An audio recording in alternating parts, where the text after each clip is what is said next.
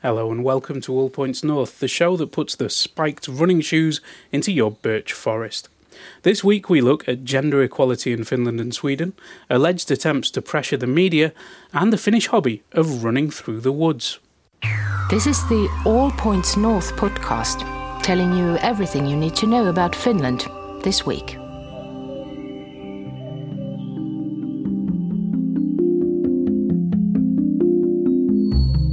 Hello and welcome to our weekly podcast, All Points North. I'm Egan Richardson, and my co presenter this week is Denise Wall. Good to see you, Denise. Good to see you, Egan. Now, the Me Too movement has taken the world by storm since it emerged last October as a response to widespread sexual harassment. This week, we're looking at the Me Too movement in Finland, and joining us to talk about that and more is media research professor based at Stockholm University, Anu Koivunen. Welcome, Anu. Thank you. Thank you for having me. Now, we had planned to invite Yle journalist Sara Rigatelli as well today, but unfortunately she's poorly. So get well soon, Sara. Um, but we should, however, go through a bit of Sara's reporting around the Me Too campaign in Finland, as that's going to inform um, much of our discussion. Um, now, first up, the Me Too campaign in Finland got going quite late. There was not the outpouring of revelations that we've seen in some other countries.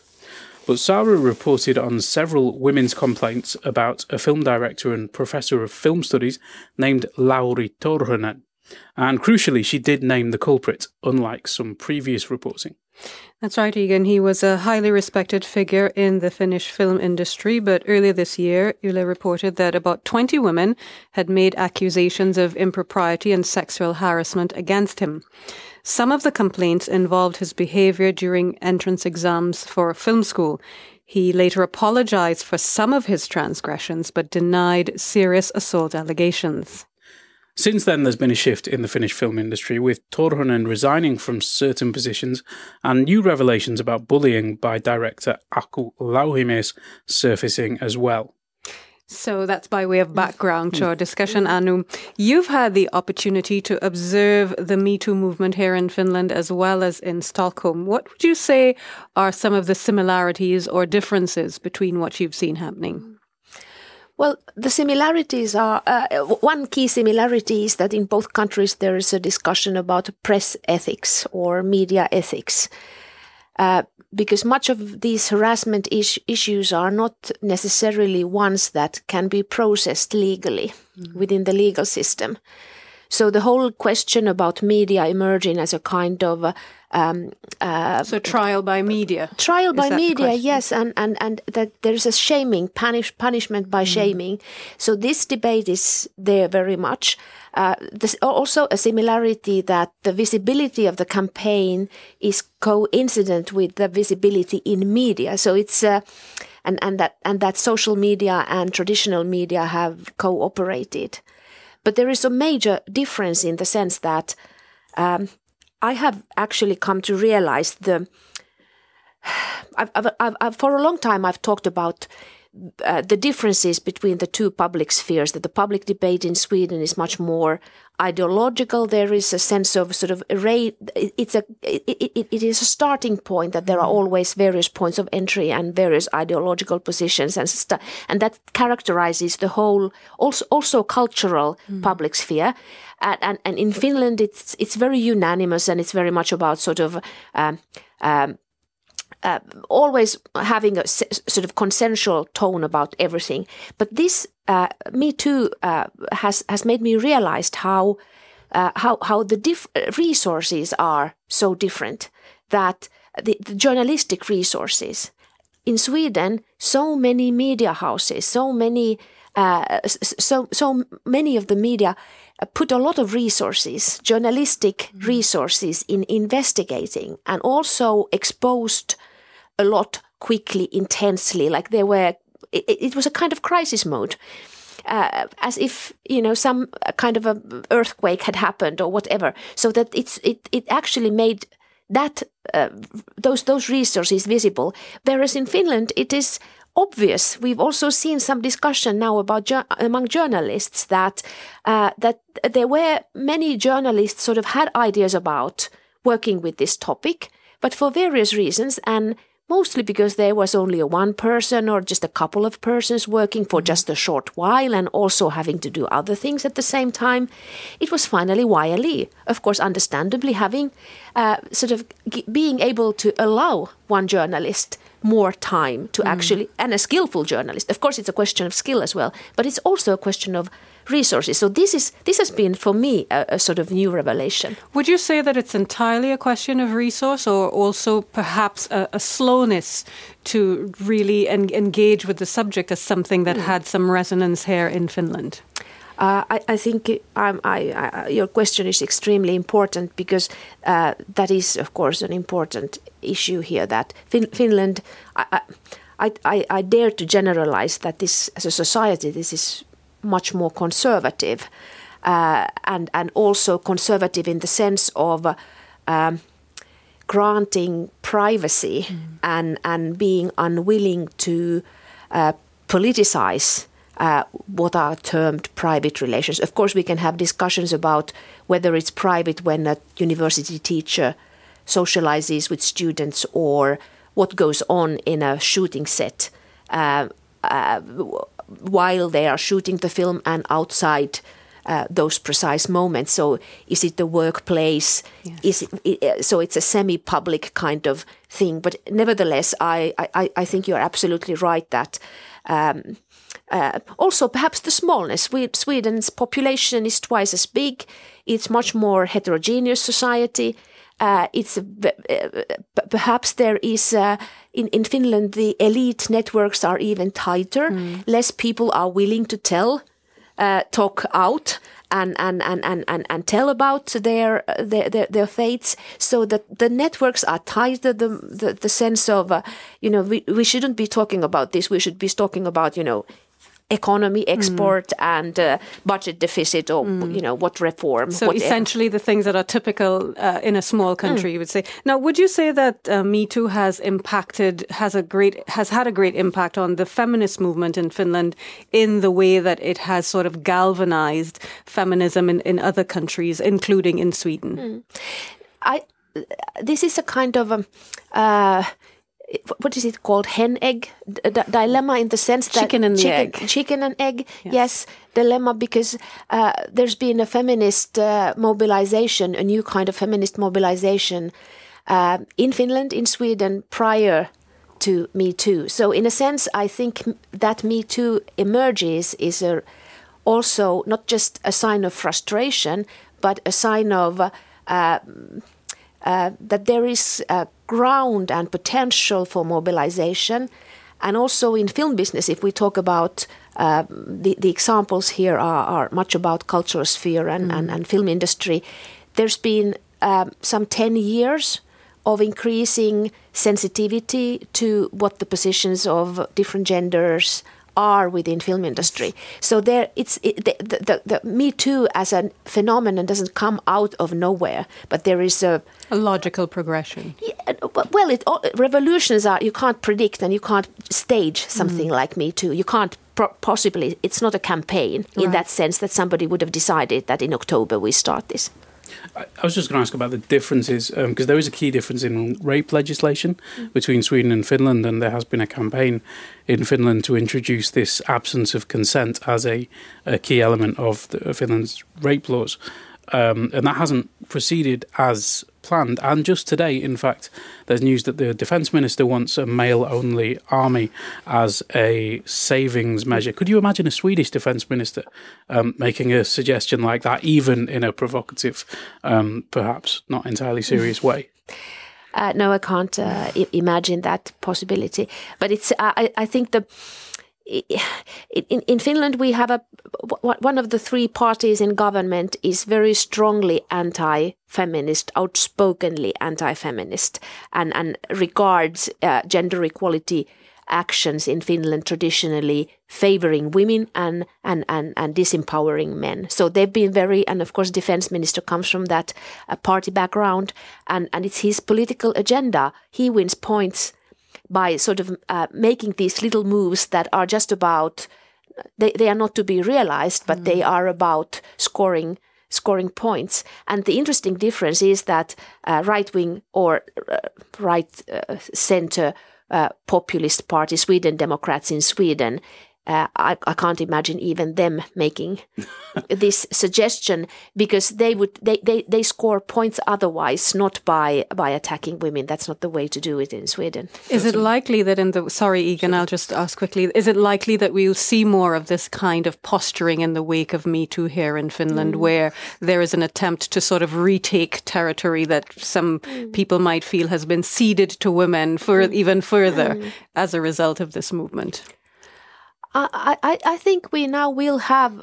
Uh, that's my sense that it, this debate w- won't vanish. Many people hope that we would get away with this embarrassing issue of sexual harassment by sort of just uh, every institution would make their policies documents mm. and put them on a website and that's it.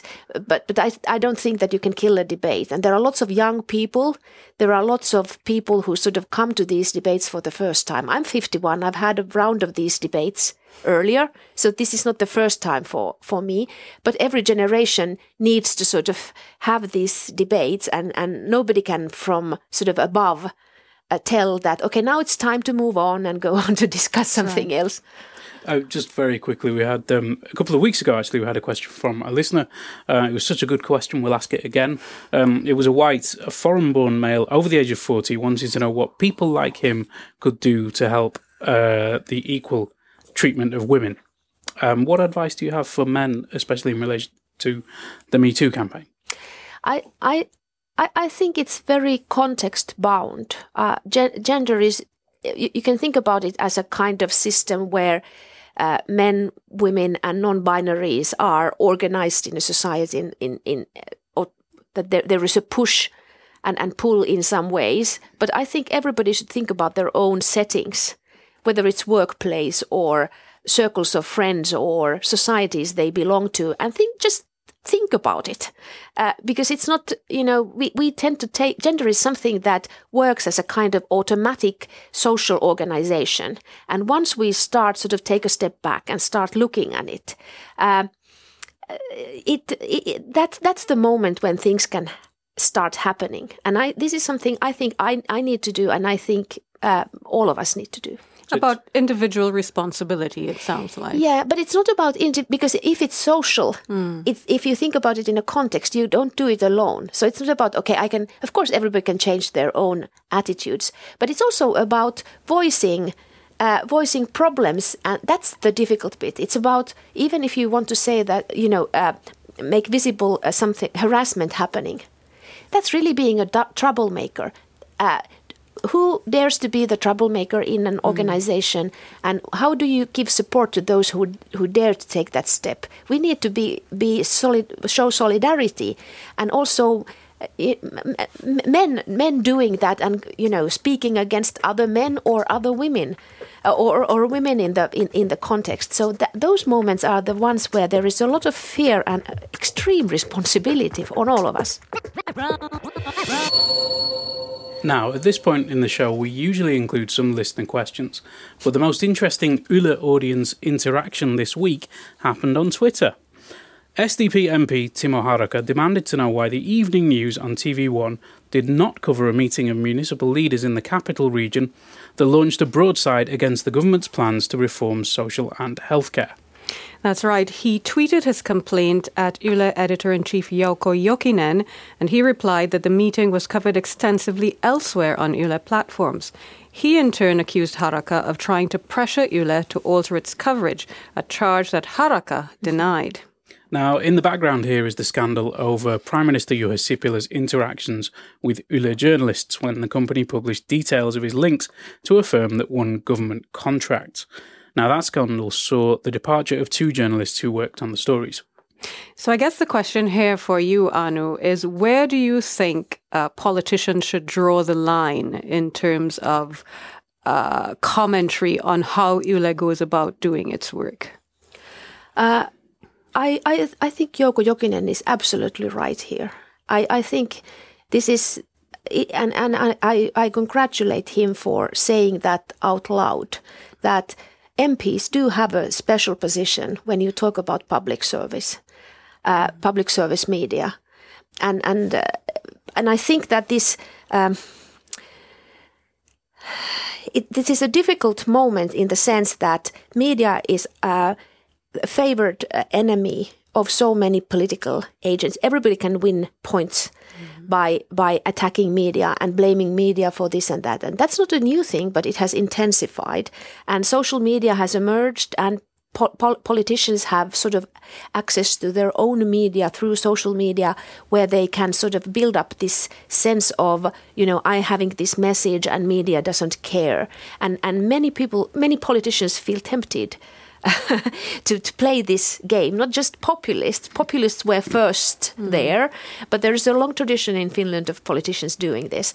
And uh, uh, and of course, it, it's one of the key rules in, in, in for journalists is that they are to make themselves decisions about what is broadcast, what is covered, and how. And then there, there's a lot of commercial media and subscription based media where you can sort of choose your media and, and like the priorities that they these media have. But public service media uh, is uh, governed by MPs, and they have through the tax uh, tax uh, financing model, they have access to actually, you know, uh, exerting power. And I think that whatever thoughts they have about Yle news priority. They should understand that I'm in a special position. I'm not an average citizen. And and I just need to, you know, shut up and, and you know, talk to myself or within my closest friends, but I am not to participate mm. in this debunking of some an important social institution so I feel very passionate as you hear about this. How do you hear? We like passion here on our show. How do you think the situation compares uh, here in Finland to what would happen in Sweden, for example?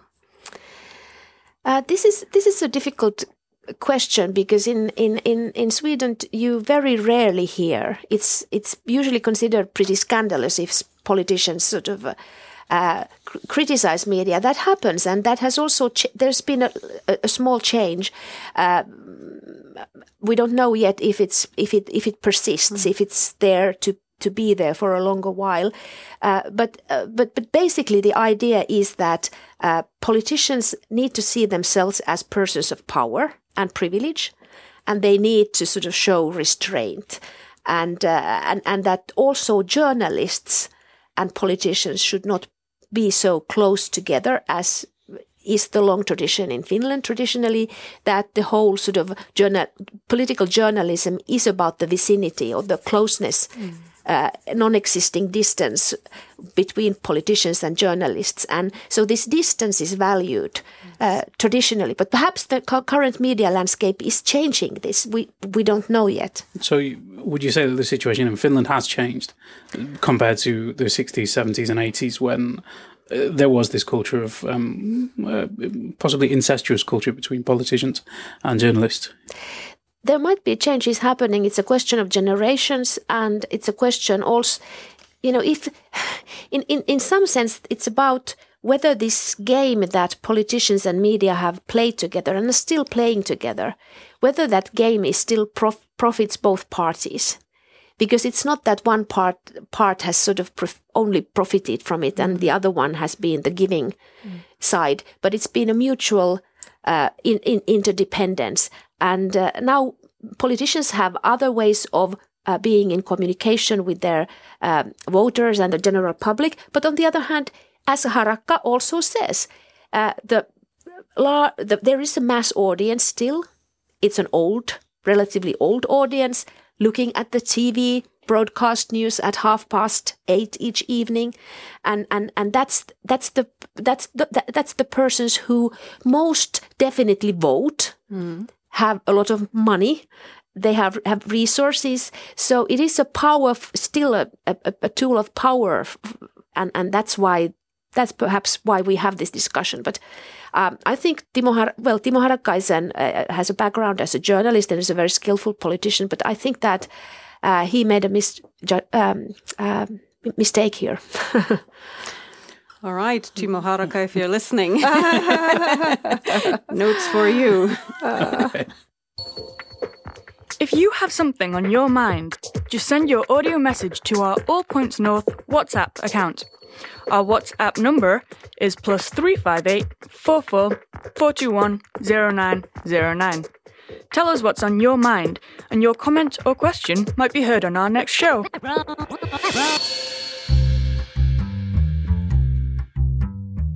And now it's time for our roundup of the week's top stories.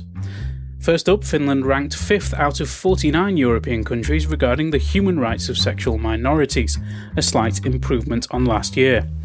The LGBT rights organisation applauded Finland's implementation of its same sex marriage law last year, which was first approved by Parliament in 2014.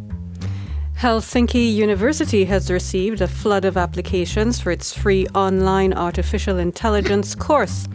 It's a standalone module that anyone in the world can take. The institution hopes that 1% of the Finnish population, that's about 54,000 people, will take the online course this year. So far, more than 24,000 have signed up, and I'm one of them. Well done, Denise. Now, the University of Jyväskylä has announced plans for a new probe into Finns Party MP Laura Huhtasaari's master's thesis. The institution previously investigated the work and said it found minimal ev- evidence of plagiarism. However, an Yle Svenska analysis last week suggested at least a third of it was copied. Uh, Helsinki's top police officer will be sidelined at half pay for at least several months over his handling of a corruption case in the Helsinki drug squad that saw the conviction of crooked cop Jari Aarnio. Uh, he's going to face trial next autumn. SDP chair Antti Rinne said on Wednesday that his left leaning party wants to shift the emphasis in taxation towards property and ownership and away from income.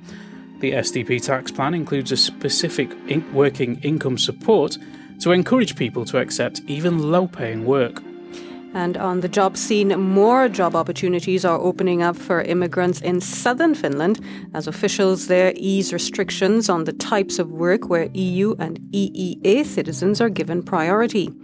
At present, employers must prove they can't get qualified staff from Europe before they can look elsewhere. Medieval ruins found under a gym at a school in Turku will open to public tours next month. The ruins were buried in the wake of a great fire in September 1827 that destroyed 75% of the city. Guided tours of the site are to begin from the 12th of June. Sports news.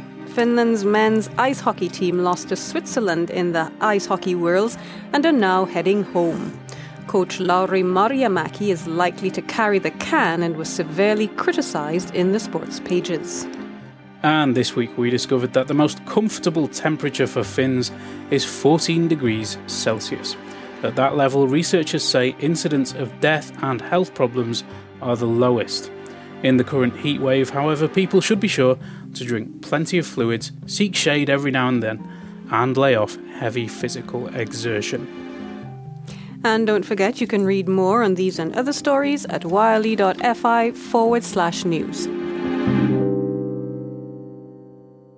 On that note, though, let's hear some more about what people do when they're out and about. Well, we've had a bit of rain in the past 24 hours or so, and no one can deny that we've been enjoying what can only be described as glorious weather here in Finland. It's enough to get people up off their sofas and out into the great outdoors. That's right, and Mark Odom also went into the forest to meet up with Mark Lee, an Australian who lives here in the Helsinki region. Lee says he can't get enough of Finland's abundance of running trails. Let's hear more. Much of Finland's identity can be found in its forests. The country is, after all, 75% forest, so it makes sense that folks here head out into the woods quite a bit.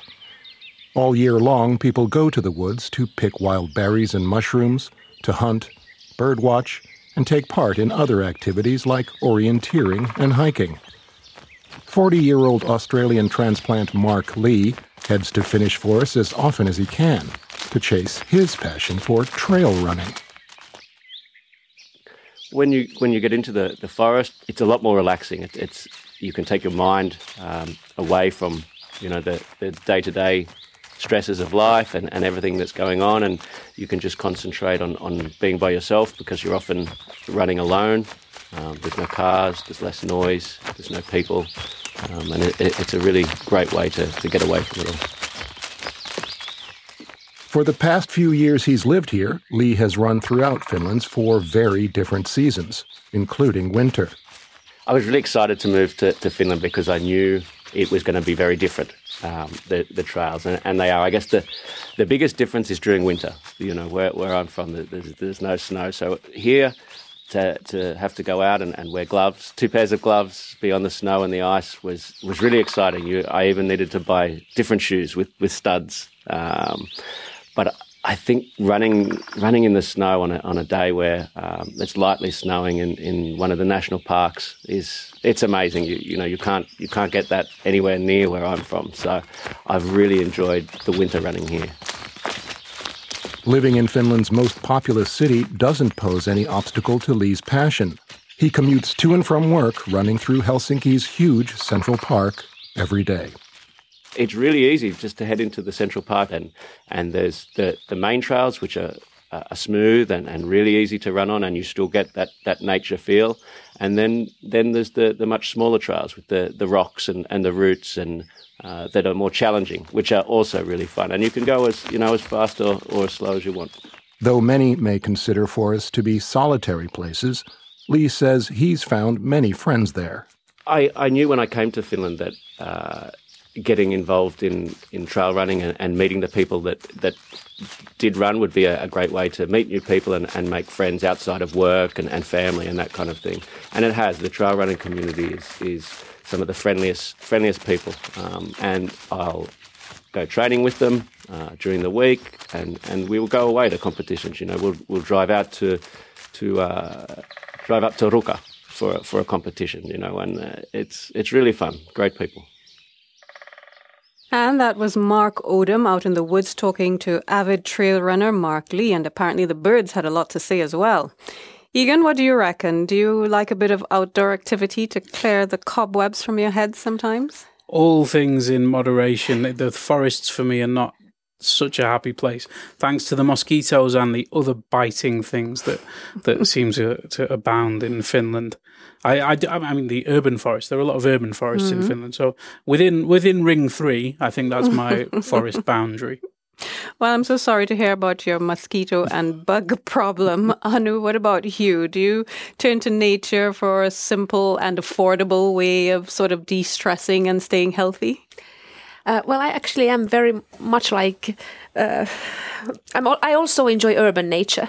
I and I, I, I usually joke that as a film scholar, I nature is great as a representation. but of course, I, I, enjoy it, and it's marvelous to hear the birds sing. Like you, you, you wake up through mm. to, to birds singing outside one's window and living in a city. Yes. So, city, uh, so nature within limits. Yes, absolutely. meaning the city limits. Yeah, yeah. Urban nature, great, great thing. And with that, we come to the end of this week's All Points North podcast. Now, as you know, Denise, I'm all about the locomotives, and tomorrow the diesel powered museum train Valtteri will be heading from Helsinki to the Railway Museum at Hyvinkää. I've booked my ticket and I'm heading out for an old fashioned train ride with the family. What about you? Are you doing anything special this weekend?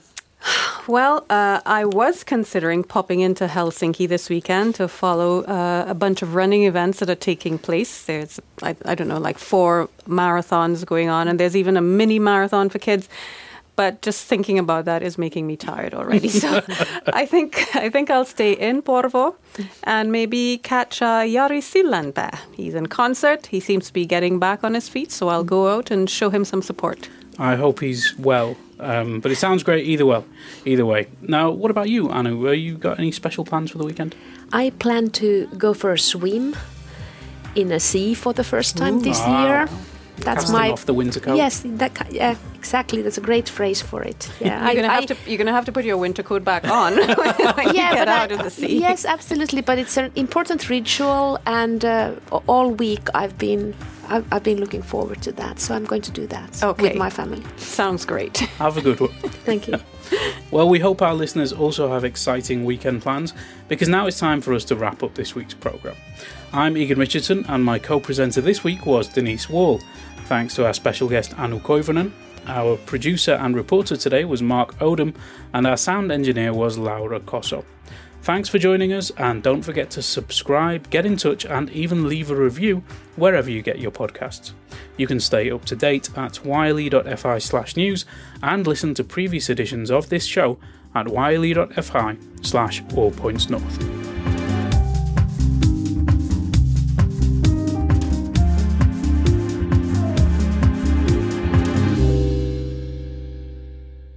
You've been listening to All Points North, a podcast produced by Yle News, a unit of the Finnish Broadcasting Company. For daily news from Finland in English, head to yle.fi slash news and follow us online at Facebook, Twitter, and Instagram. You've been listening to Yle News.